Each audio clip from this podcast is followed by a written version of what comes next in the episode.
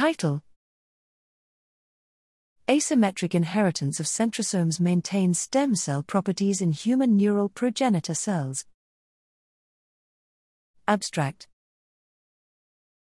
During human forebrain development, neural progenitor cells, NPCs, in the ventricular zone, VZ, undergo asymmetric cell divisions to produce a self renewed progenitor cell, maintaining the potential to go through additional rounds of cell divisions and differentiating daughter cells, populating the developing cortex.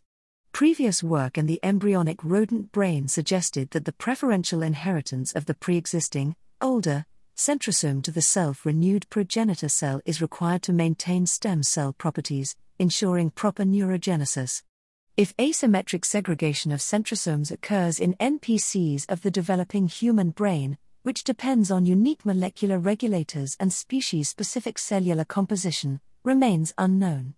using a novel, recombination induced tag exchange, RITE based genetic tool to birth date and track the segregation of centrosomes over multiple cell divisions in human embryonic stem cell, HESC, derived regionalized forebrain organoids, we show the preferential inheritance of the older mother centrosome toward self renewed NPCs.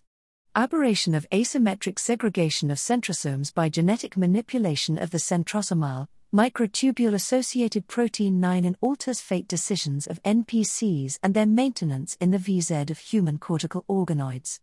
Thus, the data described here use a novel genetic approach to birth date centrosomes in human cells and identify asymmetric inheritance of centrosomes as a mechanism to maintain self renewal properties and to ensure proper neurogenesis in human NPCs.